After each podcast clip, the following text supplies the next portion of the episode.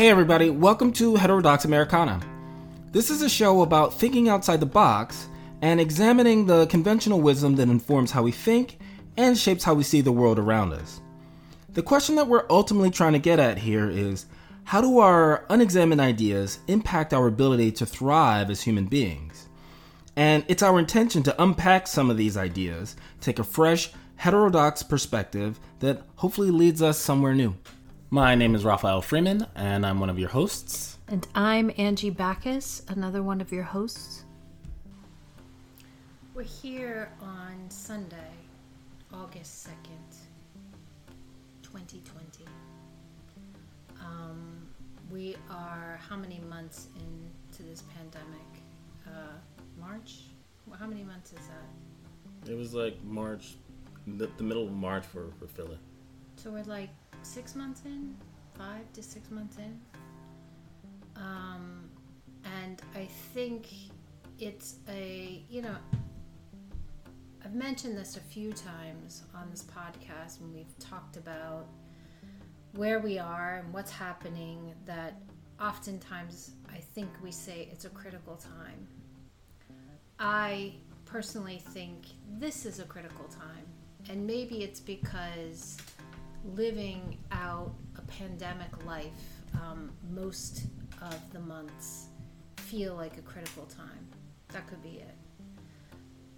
But August 2nd, 2020, after we've had an entire summer of um, spikes and some states going completely hot, and school debates about uh, just abound whether or not kids should go back and whether that's sending your kid to kindergarten um, when they're five and what's like what it's like to miss the first day of school their first day of school ever or what it's like to send you know an eighth to ninth grader to their very first day of high school and what's that's what that's like and everything in between. You have your college kids too that are missing out on some of their crucial time um, of life on campus um, so we're, we're entering this this phase in the fall, starting to walk towards fall, and I think for us today, what I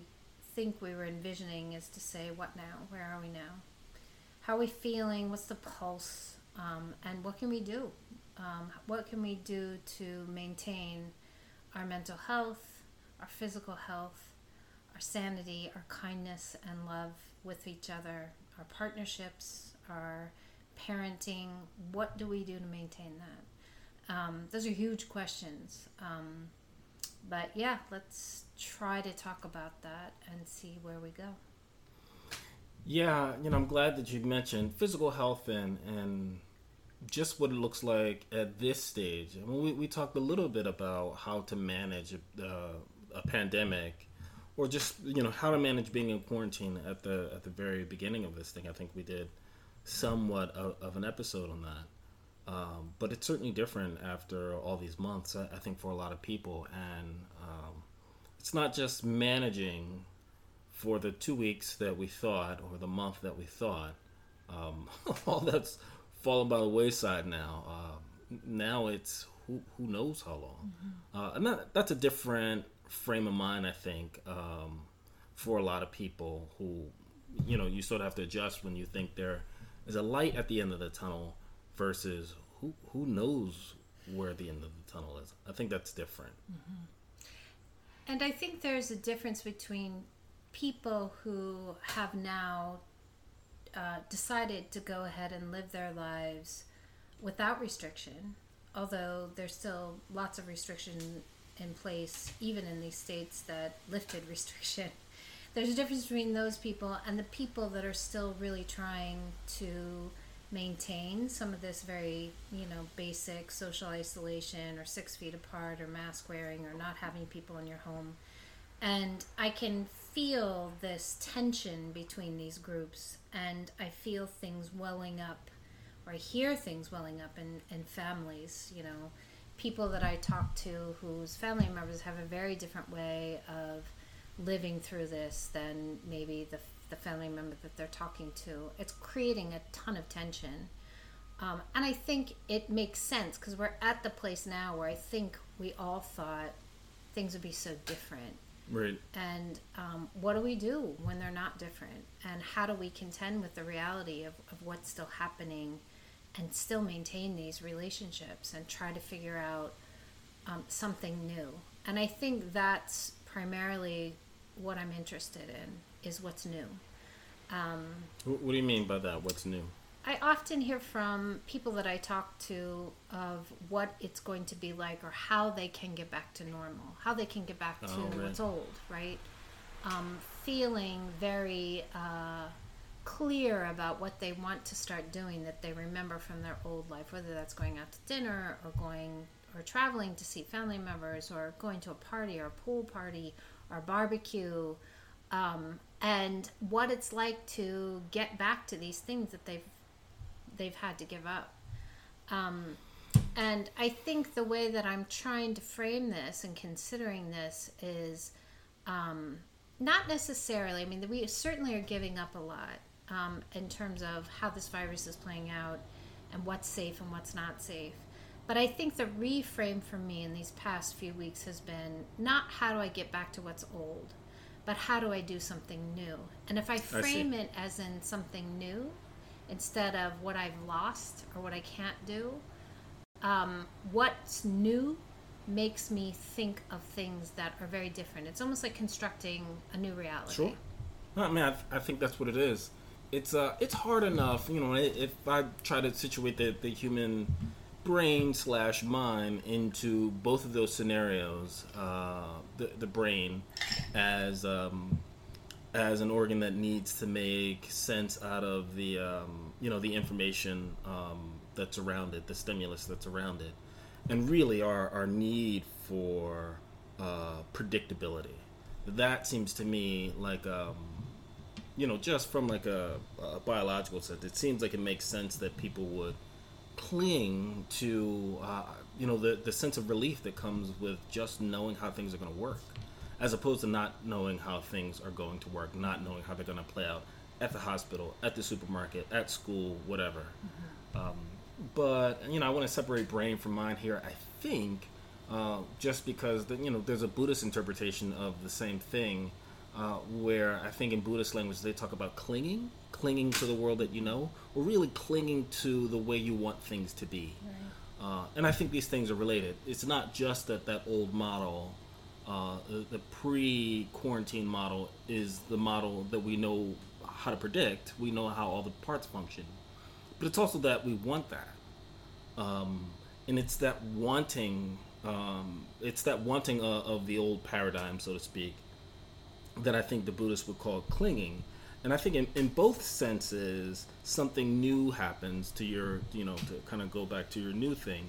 I think in both senses, whether it's letting go of the desire for the old paradigm or just accepting the fact that we're not going to be able to predict uh, what's coming, I think that allows us uh, an ability to maneuver in a way and, and really be prepared for whatever is coming uh, because our let's say I'll, I'll use an, another metaphor like our hands aren't full with the old uh, and so you can catch the balls that are coming uh, because they're not you know what I mean? Like your hands are empty now. And, and so I think not clinging and um, yeah I- think that's going to be the one of the the better ways to move forward Yeah, I think I had a, a breaking point a little bit in the past week and a half or so that I am understanding in terms of this pandemic.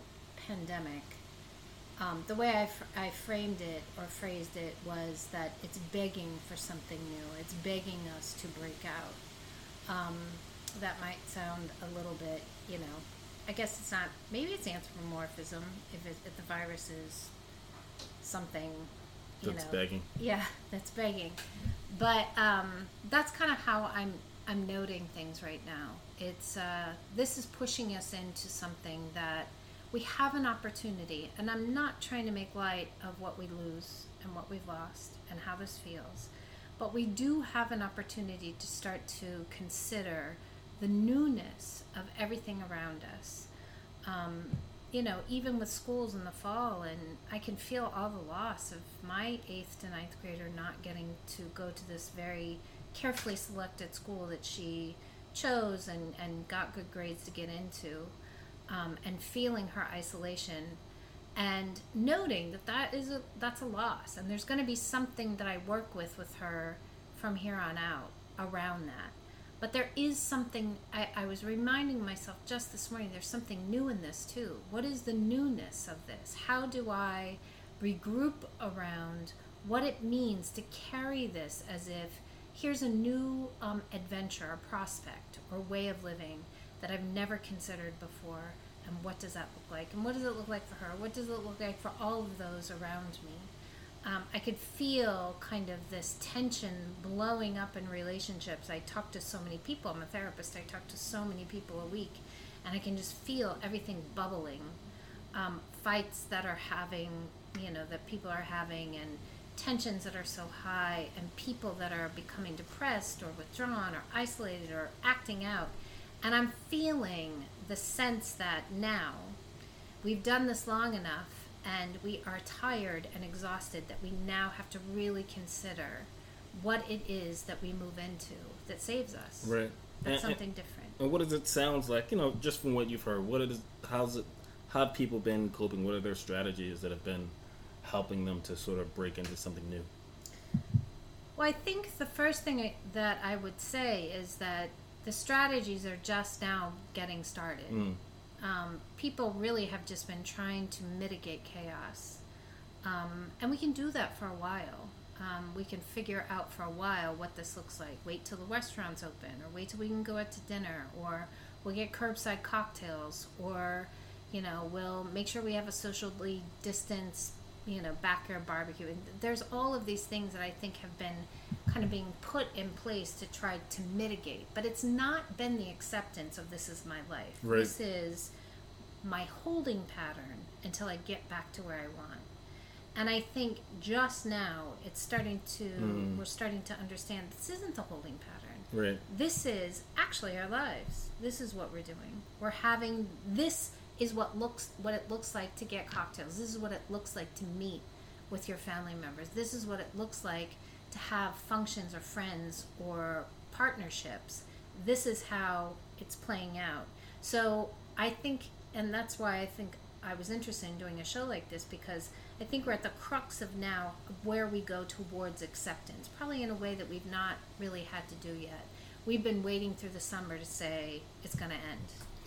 So I, I, like the way you, you put that. We've been we've been wading through. Um, you know, I, I, think for so many people, their ability it just occurred to me. Uh, I think for so many people, their ability to move forward is contingent on their ability to imagine what's there. Mm-hmm. And if you've never taken the time out to imagine what's there, then essentially your ability your ability to imagine what comes next is predicated on what just came. Uh, so if you don't have a vision of what it, here's what I mean specifically. So you know, I had a big shift in my life. Uh, I don't know, maybe in 20, certainly starting in 2013, but I think 2014 or 2015 was um, was when I, I had a vision of of how things could be and how they should be for my own life, right, and a little bit for the world as well. Uh, but it it, it forced me to be constantly imagining, right, or to use Walt Disney's word, imagineering. Uh, it, it it forced me to constantly be in this this realm of imagining what could be, what I should be doing, and really hewing that out. And it was very different than what my life was like in 2012 and before, like everything that came before that. It's not just that I didn't have a plan; it's like I, I didn't have a vision. Um, and now that I do, all of the, of the chaos and the turmoil that comes my way really the, the only thing i have to adjust is i have to adjust my vision for how to make it optimal in this new environment. But i have a very strong sense of where i'm going and so it's like what can i use? Like the tools have changed but the vision hasn't changed.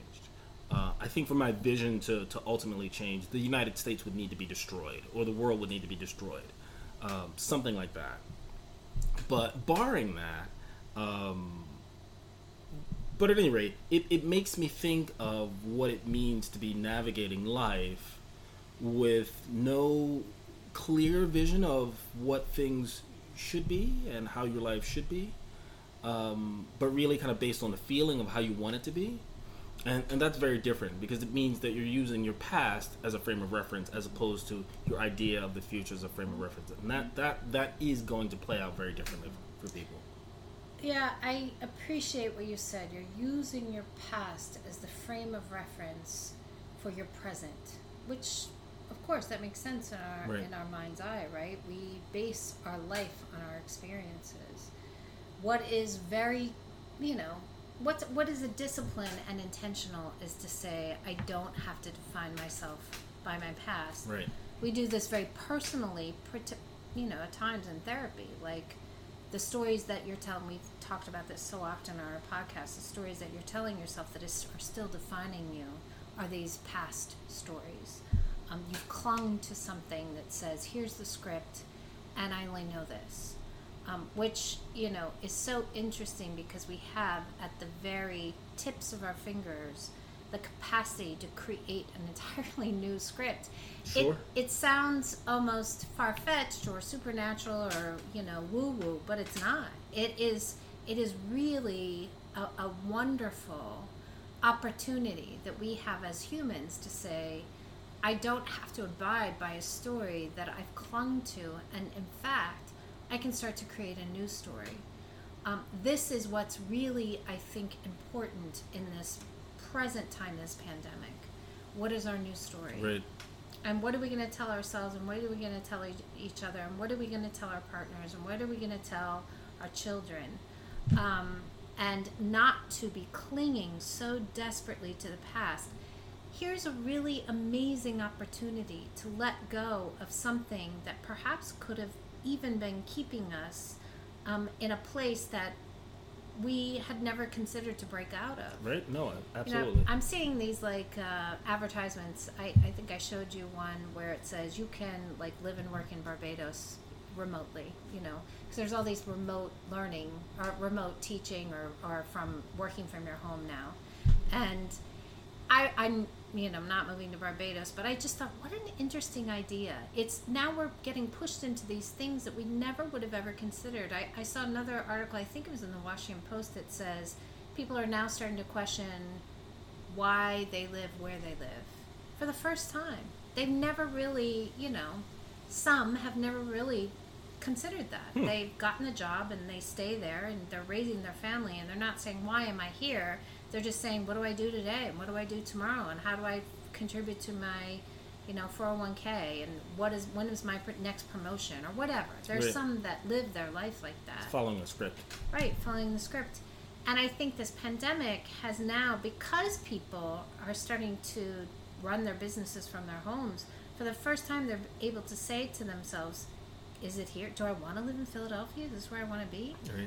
Um, of course, we can't move to Europe because they won't let us in. But, you know, there are moments now that we can start to consider for the first time. We don't have to move, but even just to ask your squ- yourself that question why am I here? What am I doing here? What am I doing in this city? so much starts with uh, so much starts with that I, I think asking yourself those types of questions and, and from my vantage point so you know i was talking about my turnaround my turnaround really came with a, a, question to myself um, you know I, I, the first question that i asked myself was like what would i what would be my dream not even job what would be my like my dream just thing to do uh, I love to talk. I'm chatty in my own way if you get me started, right? Uh, so I'm not chatty at a party, but you get me started about, I don't know, like politics or, you know, positive psychology or something that, you know, is, is totally in my wheelhouse. And I am a chatty Cathy, completely. Chatty chat. I don't know. Um, and, and I love to talk in that way. And, you know, I remember having a thought. I, I remember exactly where I was when I had this thought. I was standing outside of, um, Philadelphia's uh, City Hall, um, the the you know the center. Well, everyone knows what the City Hall is, right? I'm, I'm outside of Philadelphia City Hall, and you know I'm still working my job at the DA's office, and I remember asking myself like, what would I love to do? And I remember thinking, I would just love if people would just pay me to talk. Like if I could just talk and be paid for that, that'd be amazing. Mm-hmm. Which was uh, it, it, was a ridiculous notion because no nobody's gonna pay me just to talk. Um, and then I had a second thought that said, well, what if it's not a ridiculous notion? And are there any people in the world who get paid just to talk? And it occurred to me that there are people who get paid just to talk. Like, you know, Howard Stern, for for example. I don't want to do his job, mm-hmm. but it said that there are actually people in the in the world who all they do is talk and they get paid for that. And I was like, well, that that's a that's an amazing idea. And almost immediately, I had another thought that said, but it couldn't be you. Right? Mm-hmm. No one's gonna pay you to talk. And I had to look at why that was. Why is that? And why not me? I mean, if they could pay Howard Stern, why not me? Uh, but then I had all this fear. I, like probably the deepest fear um, that I'd ever considered. Uh, that started to just emerge out of nowhere, and I couldn't even put my finger on why all of a sudden it felt so scary. But it felt scary because now I was looking at the thing that would probably be the most defining thing for me in that moment. I was like on my lunch break, hmm. and you know, the, the, the immediate thought for me to do was just to dismiss this idea. Just to put it out of, uh, of my mind because it's silly and no one's going to pay me to talk. I already, I already knew that. But then I had another question, and this was the one that shook me to the, to the very core. It says, if I don't attempt to pursue this thing which resonated so deeply at, the core, if I don't choose to pursue it, what will it mean for the rest of my life to live in that type of regret? The fact that I, I was too afraid to even acknowledge it. And it was that fear uh, of looking into the face of, let's say, my deepest dream, to be, you know, paid just to talk, um, and, and really having to overcome that and say, you know what, I'm, I don't know what, well, I'm not a great speaker. I don't know what it means to, I don't know anything about it. Um, and can I pursue something that I don't understand? Um, but what happens in my life if I don't? And so I made a decision. And from that day, I was like changed. Like I was changed at work, and it was like it was disrupt. The idea was disruptive in my life, uh, and it disrupted everything. But it also fundamentally oriented me in in a way that um, that I had accepted that fear and it was no longer going to dog me in the same way. Uh, and in some ways, it felt freeing, but like not really. It was, it was like it's constantly dogged me. Um, but uh, you know, I say all this to say that I, I, think for so many people, there is a core fear that sits at the. Um, it, it sits. It stands in front of our ability to confront uh, the thing that we want the most. Because if if we if we pursue the thing that we want the most and then we fail at it, then then I think that means we are utter failures, or people might you know interpret it that way. And so it's easier to play it safe to not go after the thing that you really, really, really want. Because if you fail at something less than the thing that you really want, then it's okay. Then you can tell yourself that I didn't really want that anyway. Uh, but if you pursue the thing that you want the most in the world and that doesn't work out, then you gotta figure you gotta figure out a whole new identity. I guess I don't know. It's, mm-hmm. Yeah, I think fear in that way um, can be profound. Um, and to examine that, like what's holding you back, which is that fear to go after that thing that if you just get to connect to it in dream world, then you never lose the connection. But if you try to connect to it in reality and it feels as if you can't reach it, then you've lost the connection to the dream and it feels like even a greater loss. Um, but that's that's what we have to face often. And i think even you know coming back to where we are now and what we do to consider breaking out of those things that i think have always felt safe in some ways in this pandemic um, it's giving us an opportunity to examine those things in ways we never would have because i don't think people feel quite as safe anymore. Right um, we're in a place that we feel a little bit unsafe. And, you know, look at you. I mean, I don't know you're getting paid for this podcast, but you are talking and you do it every week. Right, ha- halfway there. All I the money start rolling Although, you know, even just you, you know, creating these opportunities to um, uh, allow others to even now even hire you with with different ways of of talking around race or where we are in this time. I think you know you are pursuing those things that i think you were initially fearful of. Um, and you know it it is a pursuit of just trusting and having faith that the thing that you're burning with is the thing that you are to do. Right and I don't mean that again in this very, you know, esoteric way. I mean, what is burning and go go figure it out.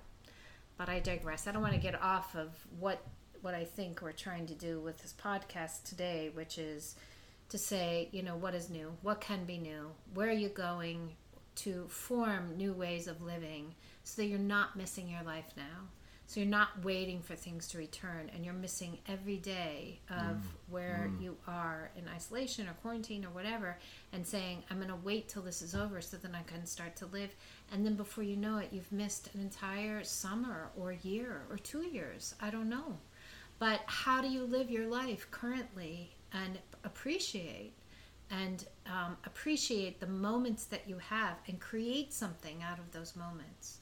You know, um, every year vacations are a super big deal to me. I summer comes, I save my money and I try to figure out what to do.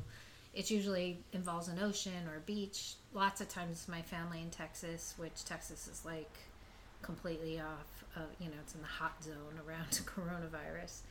And this year, did something completely outside of my wheelhouse. Not completely. I've been camping a couple times, but it's not, you know, there are those people that are campers, right? They have the gear, they got the backpacks, right. they, they do the thing.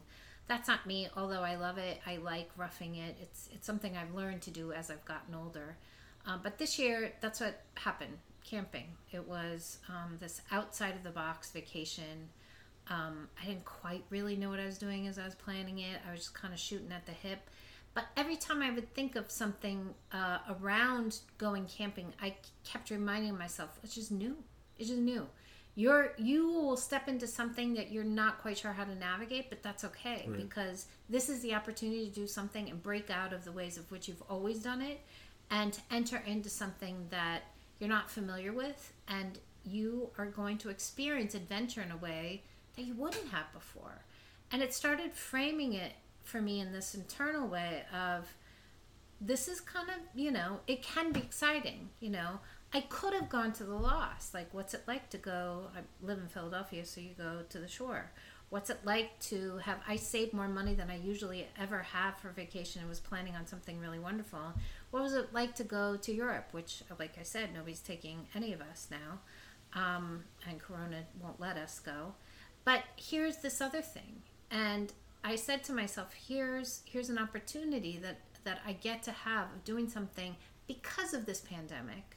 Not romanticizing it because the pandemic sucks, but because of the pandemic, I'm doing something that I wouldn't have typically done, and I'm going to learn from this. I'm going to figure it out, and it could be something really cool. So, it, and just to kind of throw that out there, I'm not to say that I haven't had really hard moments through this too. I, I don't want to paint this picture as um, I've got this all figured out. I don't. But there are moments where I think I have been able to grasp what it means to consider something that I might not have considered had this not fallen here at this time in this place. Right, I hear that. Um, you know, your emphasis on newness.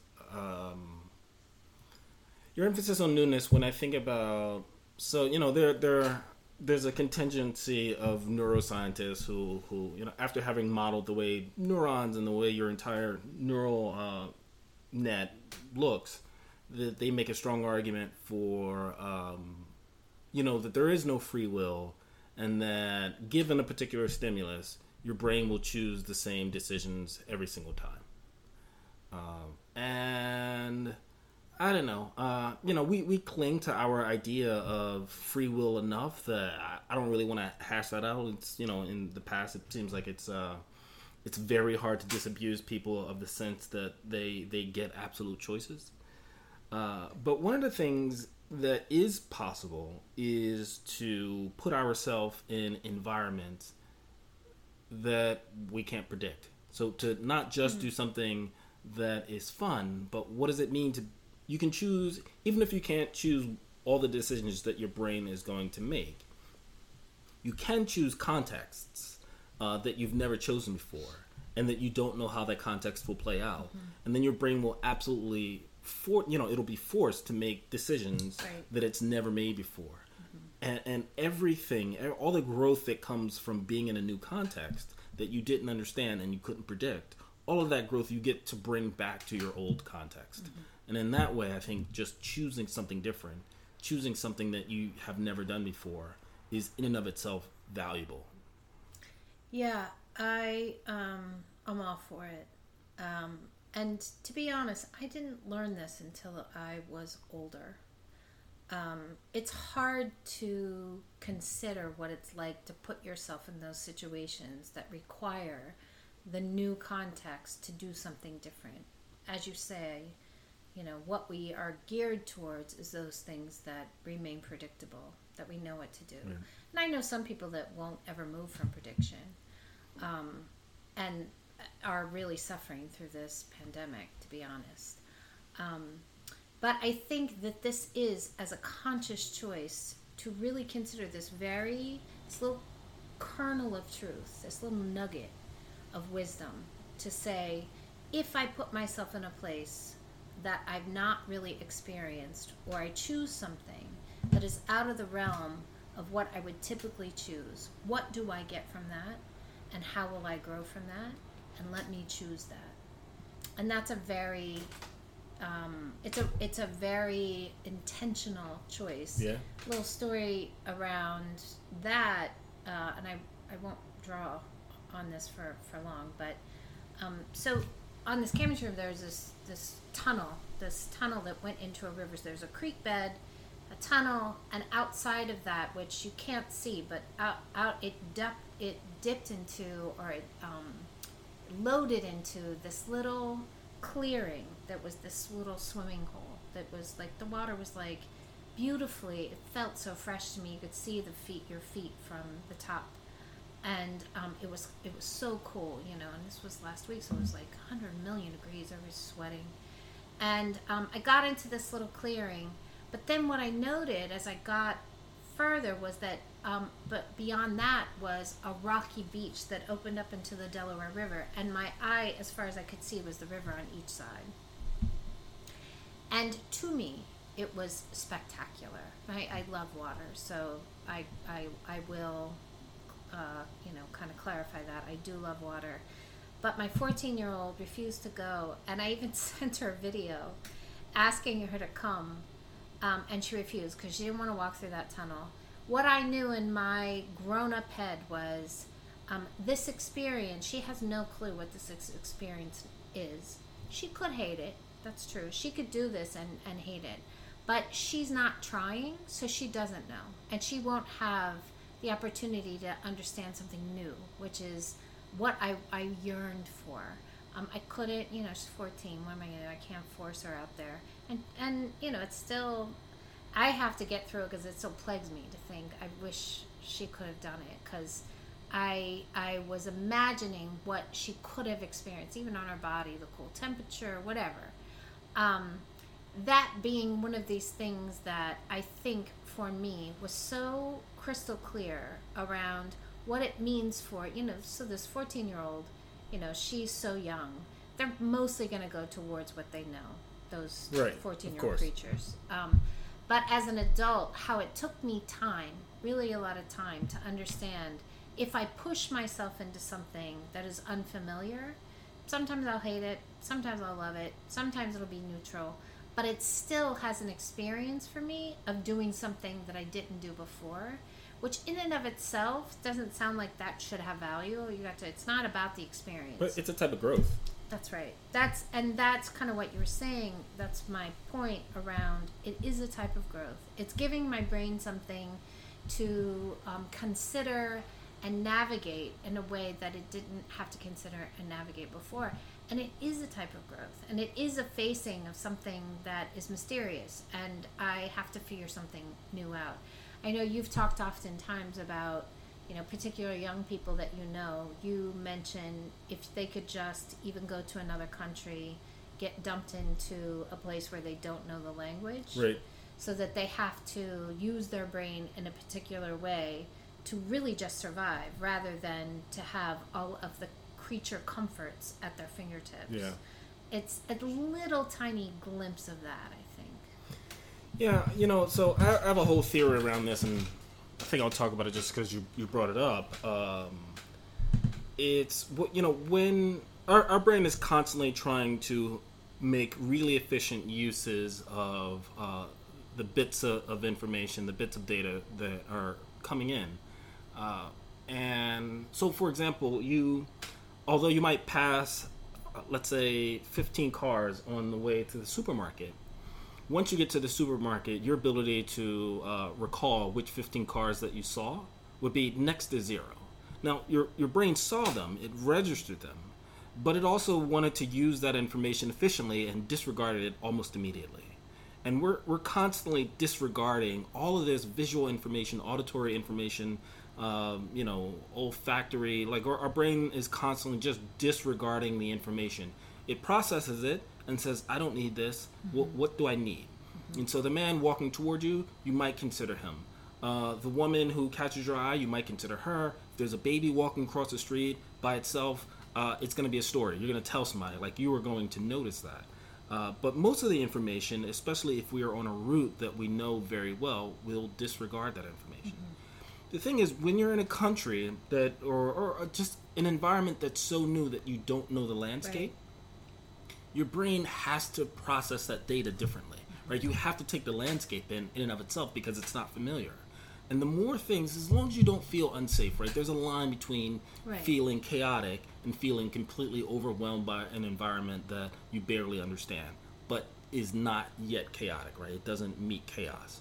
Uh, but but being overwhelmed or being just flooded with new information, visual information, auditory information, all the all the, the five senses, and then also having to learn or to operate in a language that is second than than or different than your native tongue requires so much operation from your brain that the the amount of data that it crunches in one day is might be comparable, right? That it crunches and keeps in one day might be comparable to something like a week in your in your native environment, right. uh, because there's there's all this sensation, all this information, and so you know when you're abroad, uh, often like two weeks feel like a month or, mm-hmm. or maybe even two months. Mm-hmm. And, and, I think that the reason for that is because of the amount of information that gets processed in a short amount of time. Uh, the, the, the, the, the magic to that is, I think, if you spend a significant amount of time, let's say three to six months, in and nearly everyone I know who has spent time abroad uh, for a significant amount of time feels this way, but if you learn another language and you're there for three to six months, it feels like another lifetime. It feels like you get to live a second life. And I think we can exploit that. I, I think we can exploit that just in terms of what we bring to our life experiences and just like the memories that we have. You form such strong memories.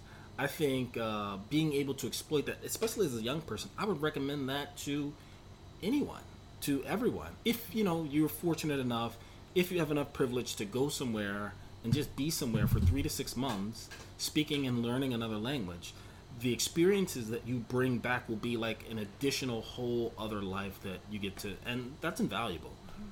I remember the first time you told me that, you know, I don't think you explained it quite as thoroughly as that. It was more like this concept, like, oh, they should go learn another language. That would really change their lives, or they could go to another country and change their lives changed my life. And uh, it took me some time to internalize, just probably through my own sense of empathy, of what that would be like. And what I noted often when I thought about what it would feel like, I, I've traveled a little bit. I went to Indonesia for three weeks. And I remember coming back, and it was a similar thing where I just felt like I'd been gone for years, and I wanted right. to kiss the ground. Um, not because there was anything wrong with Indonesia; it was beautiful, but I just wanted something familiar, and right. it was that I didn't want to have the burden of process over and over Right. and over again. I just wanted to be, I wanted it to be easy. So I think having experienced that, but then taking in what you were saying, I had considered what it would be like to really be so engaged with every minute of daily life um, that you are really, this is what I think is the magic of that, you're so connected to the presence of self. Oh, absolutely. um, you are engaged with you. Um, you're constantly coming back to where am I? What am I doing? What is this like? Right. What am I saying?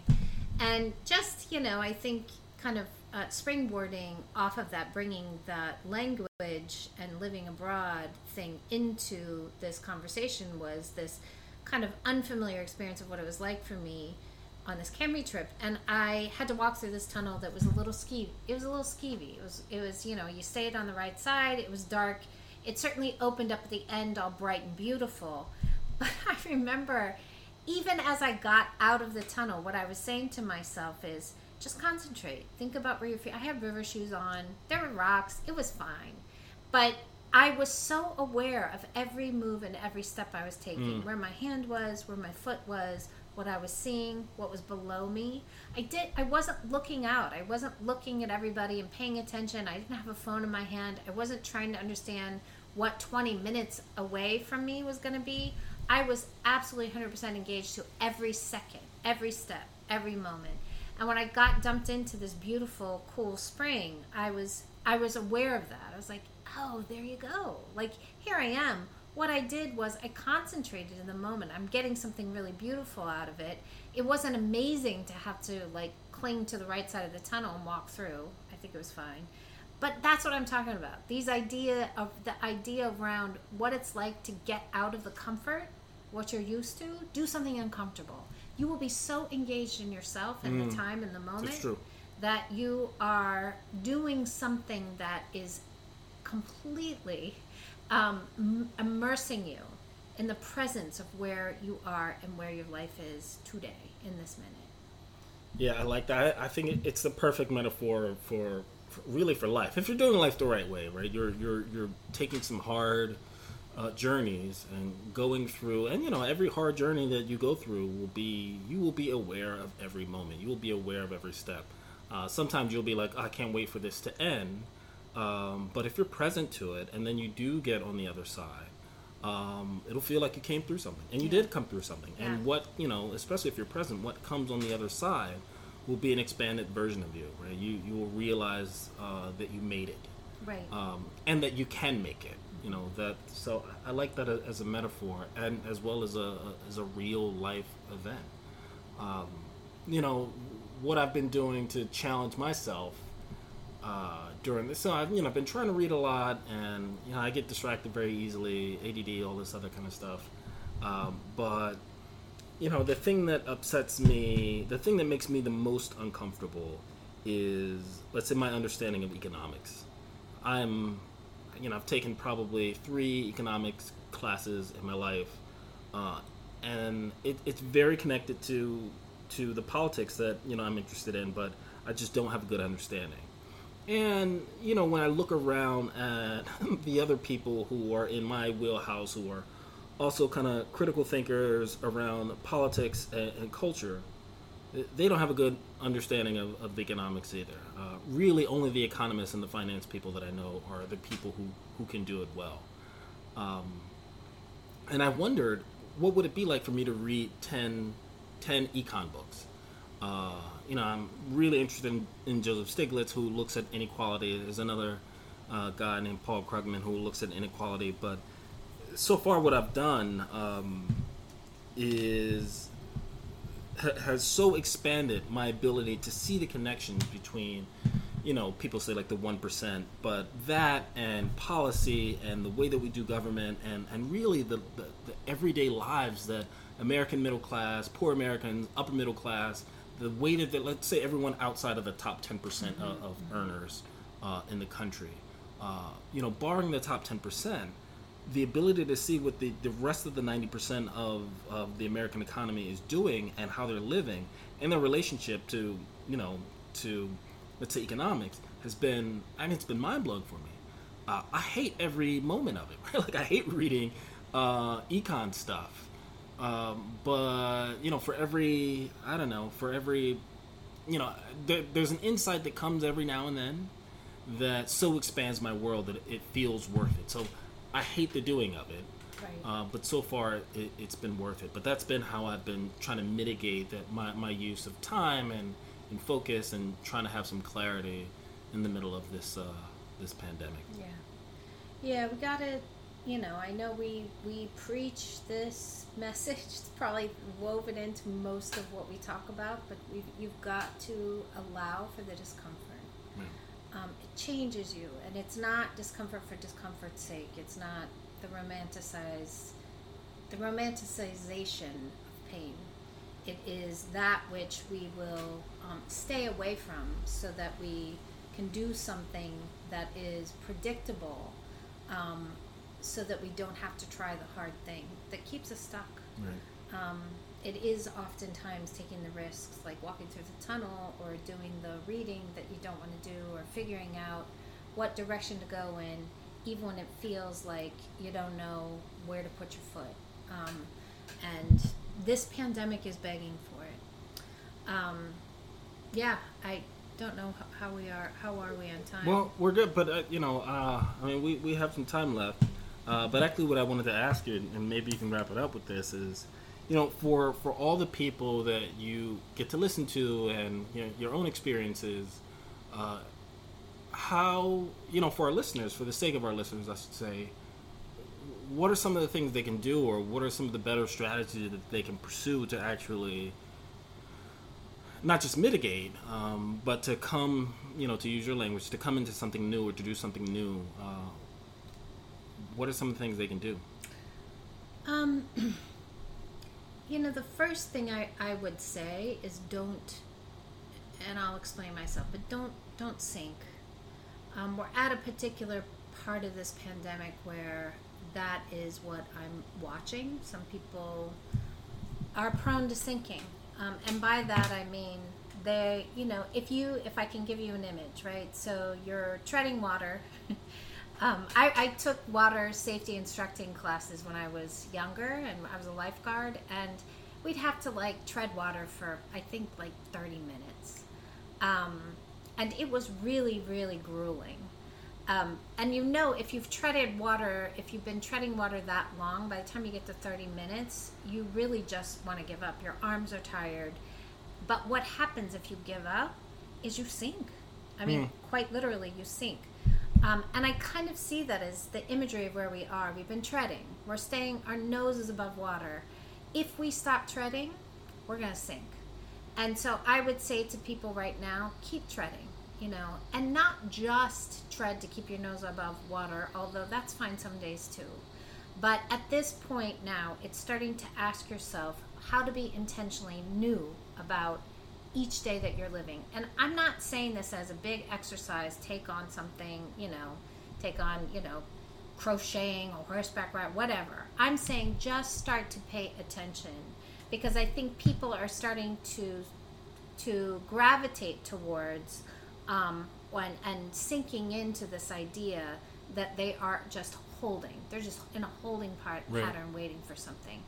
I think at this point, it's to examine your life and say, how do I live my life in a pandemic with restrictions, with everything that's in place? How do I do the best that I can? Not just the best that I can, but how do I maximize this time and love the people I'm around and be present to myself in my life? Um, so that would be the first thing. Um, and the other thing is to push yourselves, think outside of your mental box. Um, try to understand what you are leaning on in terms of predictability and do something else. Right. Um, read a different kind of book. Um, think through what what your vacation will be that is not going to be the same that it used to be, and you know, or what walk you're going to take.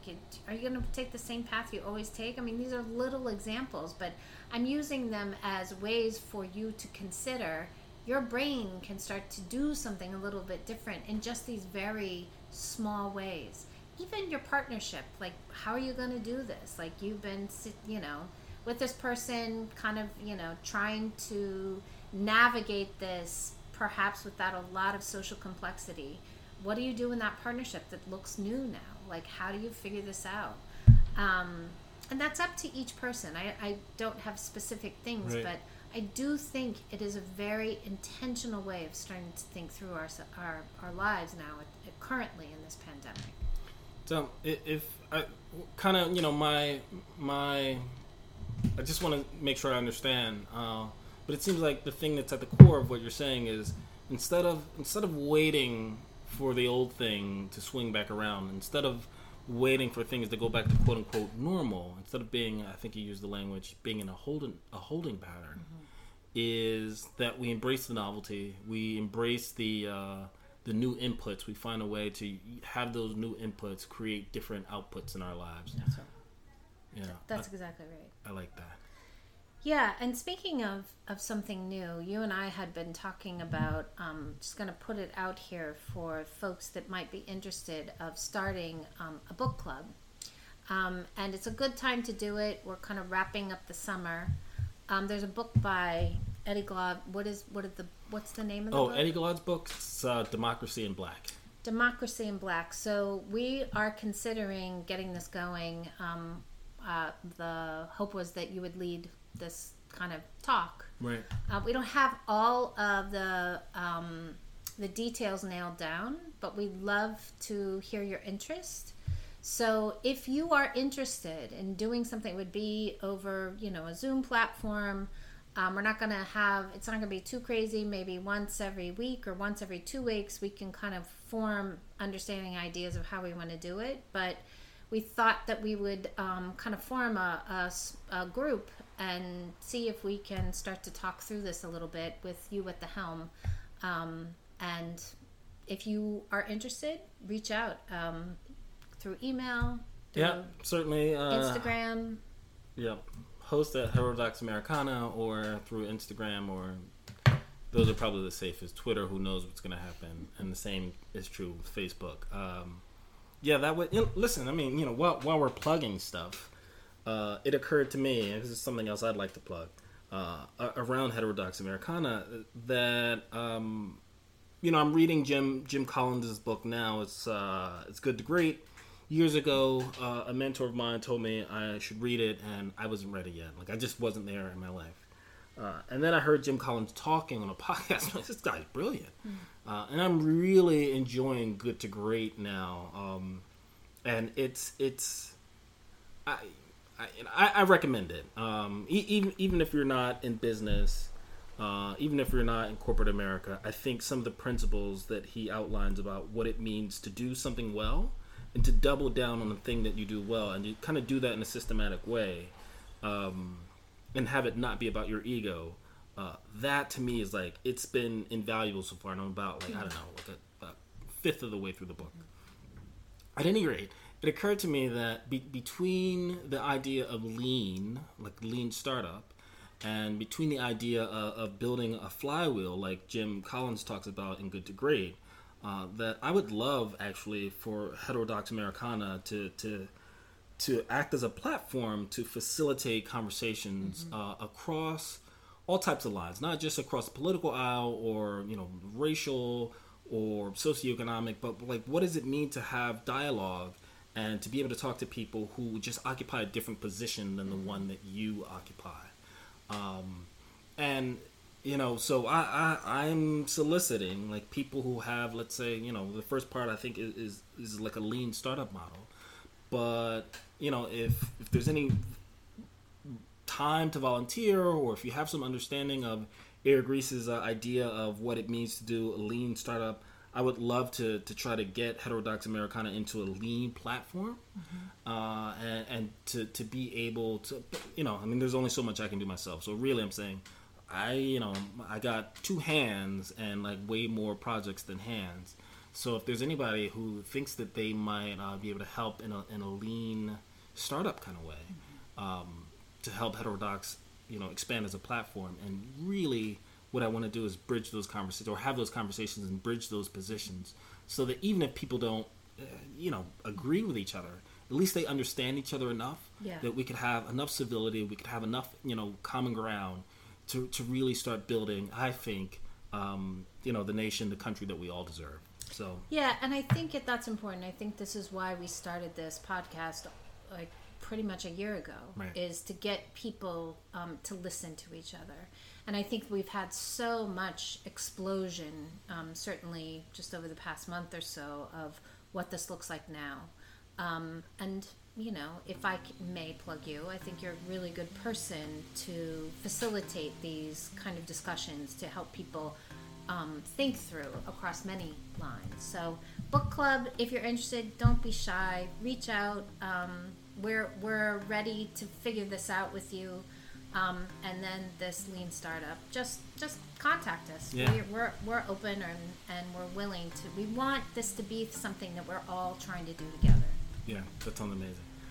So you know, I, I guess thanks uh, for for sticking in there with us and uh, for tuning in, and uh, we'll sign off and uh, talk to you next week. Yeah, looking for something new. Take good care.